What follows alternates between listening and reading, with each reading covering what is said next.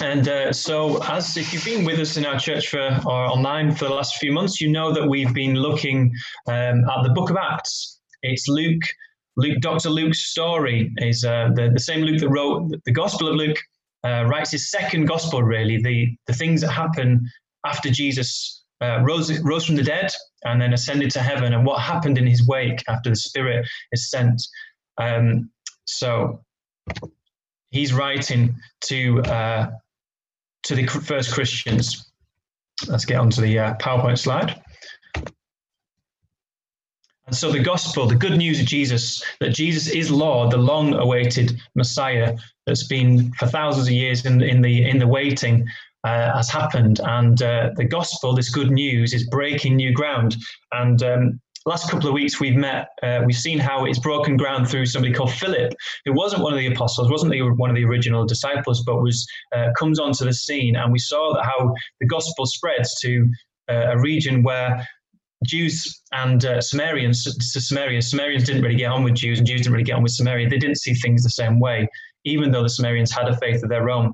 And actually, we see this amazing. couple of weeks ago, we saw how an amazing revival took place, how Samaria accepted the word of God. And as we sung this morning, the same Jesus that turned water into wine, that healed the sick and the broken, was doing it through people like Philip. Uh, and he said that, didn't he, to his apostles, to his to his disciples, "You're going to do greater things than I did in my name." And that's we're seeing it fulfilled. Last week we saw how the gospel spreads even further. This time down so down south, uh, Philip's told by the Spirit, isn't he? He hears the Spirit's call to go down south. He doesn't know what he's going to do, and he doesn't know who's going to meet there. But he does. He meets a, a one an individual, uh, an Ethiopian eunuch, and he shares the good news of Jesus, starting with the, the prophet of Isaiah, um, and then. As in church history, we believe that that was the start of the gospel actually taking root in Africa. So the gospel is spreading, and um, actually, in spite of enemies, um, the persecution only accelerates the mission. Interestingly, isn't it? So we've got this. We've we've met Saul, haven't we, a few weeks ago, and uh, Saul's the one who's who's this Pharisee, this this religious zealot, really, this absolute fundamental religious zealot, but an aggressive one who sees that what these guys are doing is is blasphemous. They're actually preaching about Jesus being the long-awaited Messiah. Well, that's blasphemy. And uh, so he's he thinks he's doing God's work by trying to stamp it all out, and he makes it his mission, his life mission, to go and stamp out this new this new movement. And actually, um, today's story is set um, in Syria. So the gospel's already spread north past Samaria and into parts of Syria, and it's set in, on the way to Damascus. Um, so Morag is going to read today's passage for us. It's from Acts chapter nine, uh, from from verse one onwards. Cool. Meanwhile, Saul was still breathing out murderous threats against the Lord's disciples. He went to the high priest and asked him for letters to the synagogues in Damascus, so that if he found any there who belonged to the way, whether men or women, he might take them as prisoners to Jerusalem. As he neared Damascus on his journey, suddenly a light from heaven flashed around him. He fell to the ground and heard a voice say to him, Saul, Saul, why do you persecute me? Who are you, Lord? Saul asked. I am Jesus, whom you are persecuting, he replied. Now get up and go into the city, and you will be told what you must do. The men traveling with Saul stood there speechless. They had heard the sound, but did not see anyone. Saul got up from the ground, but when he opened his eyes, he could see nothing. So they led him by the hand into Damascus. For three days he was blind and did not eat or drink anything. In Damascus, there was a disciple named Ananias. The Lord called to him in a vision, Ananias. Yes, Lord, he answered. The Lord told him, Go to the house of Judas on Straight Street and ask for a man from Tarsus named Saul, for he is praying. In a vision, he has seen a, a man named Ananias come to him and place his hands on him to restore his sight. Lord, Ananias answered, I have heard many reports about this man and all the harm he has done to your holy people in Jerusalem. And he has come here with authority from the chief priests to arrest all who call on your name. But the Lord said to Ananias, Go, This man is my chosen instrument to proclaim my name to the Gentiles and their kings to the people of Israel. I will show him how much he must suffer for my name. Then Ananias went to the house and entered it. Placing his hands on Saul, he said, Brother Saul, the Lord, Jesus, who appeared to you on the road as you were coming here, has sent me so that you may see again and be filled with the Holy Spirit. Immediately, something like scales fell from Saul's eyes, and he could see again. He got up and was baptized, and after taking some food, he regained his strength. Great, thank you, Morag. So, we're uh, in this passage today. It's really a, a tale of two visions. Uh, we have a vision uh, for, of Saul. And actually, interestingly, in the passage, Luke doesn't say he has a vision. He says he, he, had, he was blinded by a light and he heard a voice. But actually, when Paul, Saul becomes Paul, changes his name and writes the, to the early churches, he will describe this account as a vision. So, uh, so we have, we have uh, his vision and we have Ananias' vision. Both of them were reluctant. Saul, a reluctant convert. In fact, probably the exact opposite of what you expect to happen to Saul happens in this story. And then Ananias, and perhaps understandably, is a reluctant minister. So um, Saul, what's his story? Well, as we've said already, he's incredibly zealous for God. He loves God and he loves the law, and he sees it as his duty to uh, to uphold that. And he sees these new these the, the followers of the way, as uh, Luke describes it in this particular passage. They're not called Christians yet, um, as basically disrupting that and, and leading people astray. Actually, um, the problem with his zeal is that it's completely misplaced, isn't it? So if you think about other religious zealots in the world today, there are lots of them. Um, and an obvious one when I was thinking about this passage is set in Damascus, which is in Syria. Well, we can think of some religious zealots that were only in this region not, not that long ago. And uh, ISIS come to mind. Five years ago, they came to this very city, Damascus, capturing people and killing people and torturing people who don't follow their idea of God. They think they're doing God's work but actually, obviously, we know they're not, um, and including Christians. Saul thinks he's doing God's work by trying to stamp out this movement, and God actually has to bring him to his knees in order for him to see it. He's blinded by this great light, and he hears God's voice and falls to the ground. In a moment, his life is completely changed around. What about Ananias then?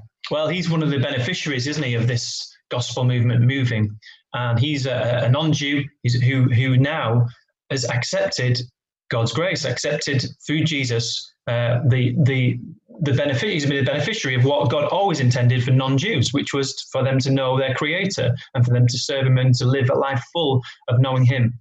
And uh, he's reluctant, and you can understand why, can't you? I mean, try and imagine it. I mean, even five years ago in Damascus, if you were a Christian, and uh, you know ISIS roll into town and they kill uh, burn down your church. Lots of churches and uh, religious sites were burnt down.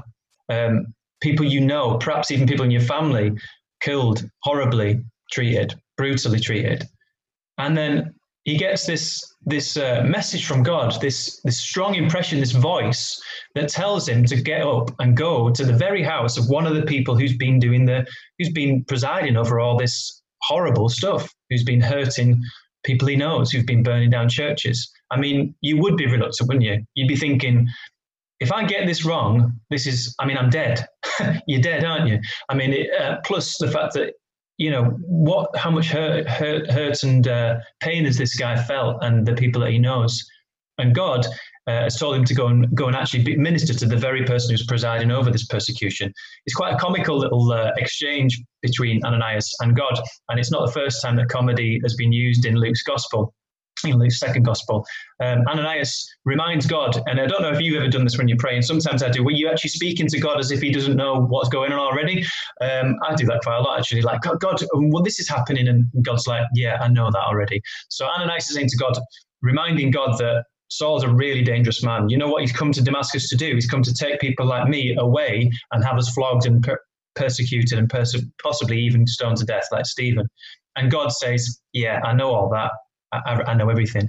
Um, and God still um, tells him to go and do it. And interestingly, Ananias, uh, in spite of his sort of initial reluctance, he actually does uh, show incredibly incredible courage and bravery, doesn't he? He obeys God And he must have had an, it must have been very strong, this, this, this idea of being able to hear God's voice, because as I say, if he gets it wrong, things are in, he's in absolute uh, turmoil, isn't he? So we've got a reluctant convert in Saul, we've got a reluctant minister in Ananias.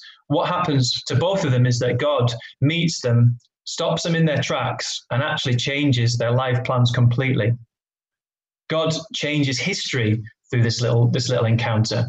And what it reminds me of is it's something that Neil, if you've ever been in our church and heard, heard Neil preach for over the years, he said this a few times and it's just come back to me this time was that when we become Christians, we don't enlist God on our cause. We don't say, right, I'm a, I'm a, I'm a, I'm a Christian now. Right now, I've got my life is sort of supercharged by having God on my side.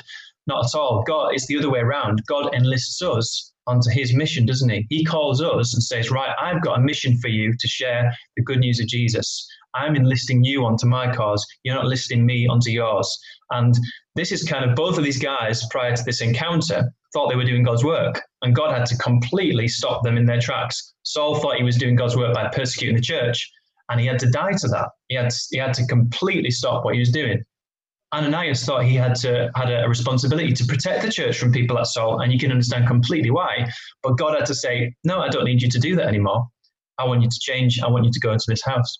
So, and it just reminded me that when we decide to follow Jesus, we we really need to submit to His authority and His plans for our lives, and not just say, "Well, yeah, I've got all my plans, and now I've got God on my side." Well, actually, no. God might actually cause you to change your plans completely, and some of you might well know how that feels.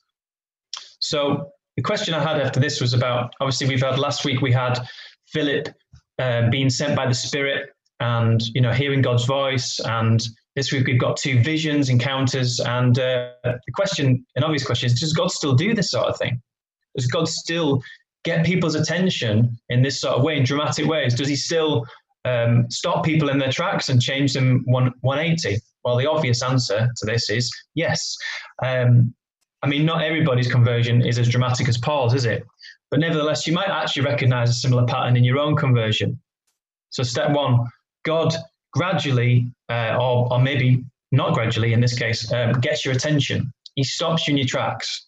He causes you to, to have a time of reflection, to think about actually what's important in life and who am I and is there a God? And Saul's Saul's time of reflection was only three days, wasn't it? So he had three days where he didn't eat or drink anything. We're not sure why. Maybe it was just the shock of the vision. Maybe it was just this my life has been heading in a completely different direction and I need time to just process it. Well, for you, it might have been three years, it could have been 30 years. You might have felt God's call over a, a longer period of time. Um, and then he's ministered to by Ananias. He needs somebody else to come. It's interesting, isn't it? Why does God need Ananias to go around? Why can't God just sort him out without Ananias? And it's that amazing fact that God wants to use people like us to go and minister to other people. God could do it on his own, but he chooses people like you and me. And Ananias was one of those. And uh, you will have been ministered to by other people, perhaps a few people over the time of, of your reflection and waiting to, to, to make a decision for Christ. And uh, people that, that maybe either sort of confirmed truth to you, helped you to understand the Bible, um, or maybe just, just witnessing that sort of you know natural way that, that, that Christians do. And then once you've made that, actually, you've had this moment of now I see it. Now I see that God really is real. Uh, Jesus really did rise from the dead. You've got this moment of of wanting to tell people, having a public de- declaration, and that's what baptism is, isn't it? All through the, the book of Acts, you see when people get get changed, they want to show everybody else that their life has changed. They get baptized. Saul does it in this story. The Ethiopian eunuch, eunuch did it straight away. His first response was, "What's stopping me getting baptized?" So I just encourage you as today as well. If you've not been baptized, well, think about it because that's a that's a public declaration of what God's done in your life and doing in your life. So does God still do it? Actually, yes, he does it in much more understated ways, but he does still do it in dramatic ways. I've got a really good example in uh, of somebody I know. I was in a band with 20 years ago, and um, excuse me, um, this guy had a vision or a dream that changed his life, and um, he was a man in his late 20s, uh, intelligent, well traveled, um, but incredibly fixed in his opinions of philosophies of life. He, you know, done studied bits of philosophy and religion, and he come to the the conclusion that it was all basically a load of rubbish. It was a load of way of controlling people and you know, all that sort of stuff causes wars and all that stuff. So he used to say all that sort of thing. Um, so he was a re- he's a really nice guy. I still I still spoke to him this week, um, but he was aggressively against religion and very very you know you couldn't tell him different. And we used to when we'd have gigs, we'd sometimes stay around and have a drink, or we'd go back to someone's house. Sometimes we'd even go on to like a nightclub. As, um, and I remember one particular time when my wife Morag was uh, having a discussion with him, a heated debate, as Mrs. Merton would say, and they were basically arguing almost in the street about God and whether God exists. And I remember him going, well, maybe when I get to like, you know, 70, 80 years old and I'm scared to death, then maybe, yeah, maybe then I will accept it. But it's just a lot of rubbish. When I'm scared, yeah, maybe. And I just remember this very vivid moment. We'd had lots of debates about, about God and, and faith and um, basically witnessing and being a good witness and arguing. No amount of doing that would make any difference to this guy. He was so fixed in his philosophy and in his ways of thinking that nothing was going to argue him uh, otherwise. Anyway, a few years later, we finished with the band and um, I'd not really seen him very much. He rings me out of the blue and says, Ian, I've, I just had a really, really, really weird night. Um, I, ha- I, had a, I had a dream. I had a dream. And in the dream, I woke up and uh, I was in a cold sweat and Jesus was on the cross.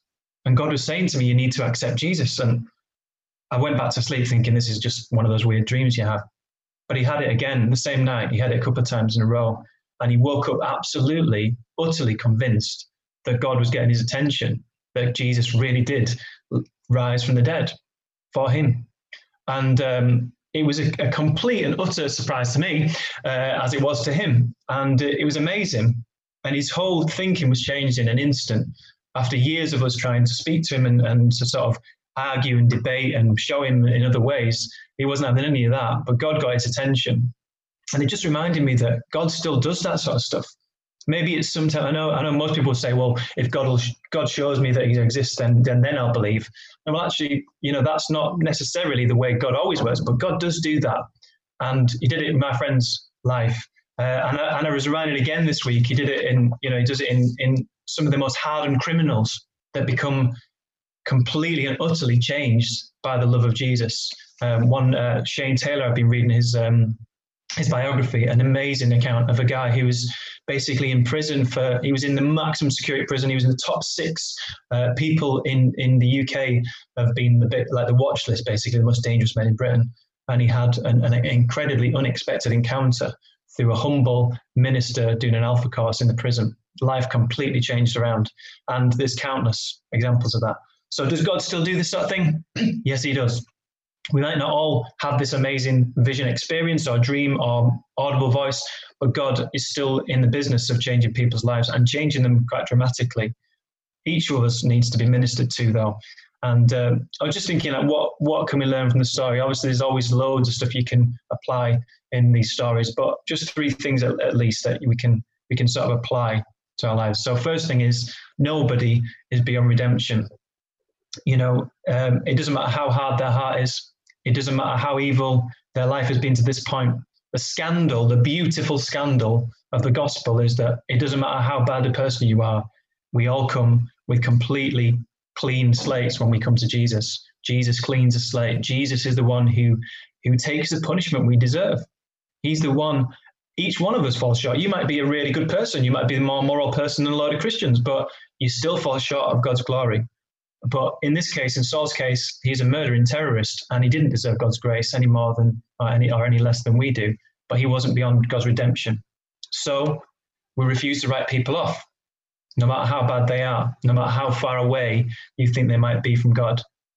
Maybe you might be watching this today and think, actually, I've done some pretty bad things. Maybe not as bad as Saul. I'd be surprised if you'd done that. But you might be thinking, well, God's not going to accept someone like me because I've not been a great person. I'm not a particularly moral person. Well, the good news is that if he can change somebody like Saul, he can change somebody like you. And if he calls to people like Saul and changes his life, then he calls to you today. Secondly, is that um, no act of obedience is wasted. Ananias, in spite of his, his uh, initial reluctance, was was uh, obeyed God, didn't he? He did actually follow what God said, and um, so it just reminded me that no matter what God asks us to do, um, you know we should we should obey. Now we might he might not give us dramatic things like that where we have to sell up and become missionaries in china um, although he might do that. Is he speaking to you today about that? Um, actually he might just be calling you to be obeying the small things continuing to have integrity at work continuing to treat your husband or wife well and treating, treating you the way you treat your kids the way you speak to people um, so nothing is wasted and god sees every act of obedience and thirdly that God can use each one of us to minister to other people. He used Ananias when he could have just done it on his own. And, uh, and the good news is today that, that he still wants to use you as well. So we will serve whoever we meet. And the thing about being a Christian is that you can't just do this with people you like you know, if it's friendship, you can you can choose for your friends, can't you? You can say, well, actually, I don't really like that person, so I'm not really going. I don't really have to talk to them. As a Christian, that's not really an option in many ways because God, if God calls you to speak to somebody, if He puts somebody in your workplace that you don't really like, well, it's not an option. You're still you're, you're still the witness to that person. So you have to do that. And actually, he must have taken an incredible amount of grace and forgiveness from Ananias' part to do it to Saul. Can you imagine the hatred he must have had in his heart towards Saul? And you that you would understand it. Um, but he, he obeyed God and he served him. And it was through Ananias' obedience that Saul regained his sight. But more than that, he uh, received the Holy Spirit. So, some questions to ponder, at least three questions for reflection as I come to a close. The first one is Is there anybody you've given up on? Maybe you've, uh, maybe you've been praying for somebody for many years to become a Christian or just to change in some way. Maybe they're already Christian and they, they just need to change. Um, and it's easy to give up when nothing seems to change. Could Saul was seem the most far away person from God, didn't he? But he changed 180 degrees. His life was changed around. In a moment, God could change could change that person's life. So just encourage you to keep praying, keep witnessing, keep being the light to that, that person. Is there anybody you've given up on or attempted to give up on? Who's God put in your way to minister to? What about at this particular moment? So it might be different at the moment during lockdown than it was six months ago when you were in, you know, when you were when things were different. Maybe it's just your neighbor. Maybe your neighbor said to you, "I'm going on going to a caravan and I want you to water my plants," um, as our neighbor does. Uh, maybe it's somebody who's struggling to for shopping, and actually you could be the one who ministers to them by getting them some shopping. It could just be sending somebody a message you you haven't seen for a while. Who's God put in your path this moment? If you don't do that work, who else is going to do it? So, who's God calling you to at this particular moment to minister to? And then finally, a big grand question, really, which is, you know, not something you can answer straight away, but are you living for God's plans? Are you asking God what He wants of your life? Or actually, have you got into that trap of just basically doing whatever you want and asking God to bless it? It's really tempting, isn't it, for us to do that? So I'm just going to give you some time, a couple of minutes, and, and ask Lana to to um, to play while we do that. And if you might want to write those questions down, um, you might want it to just be you between you and God, and you might want to just pray and think about it.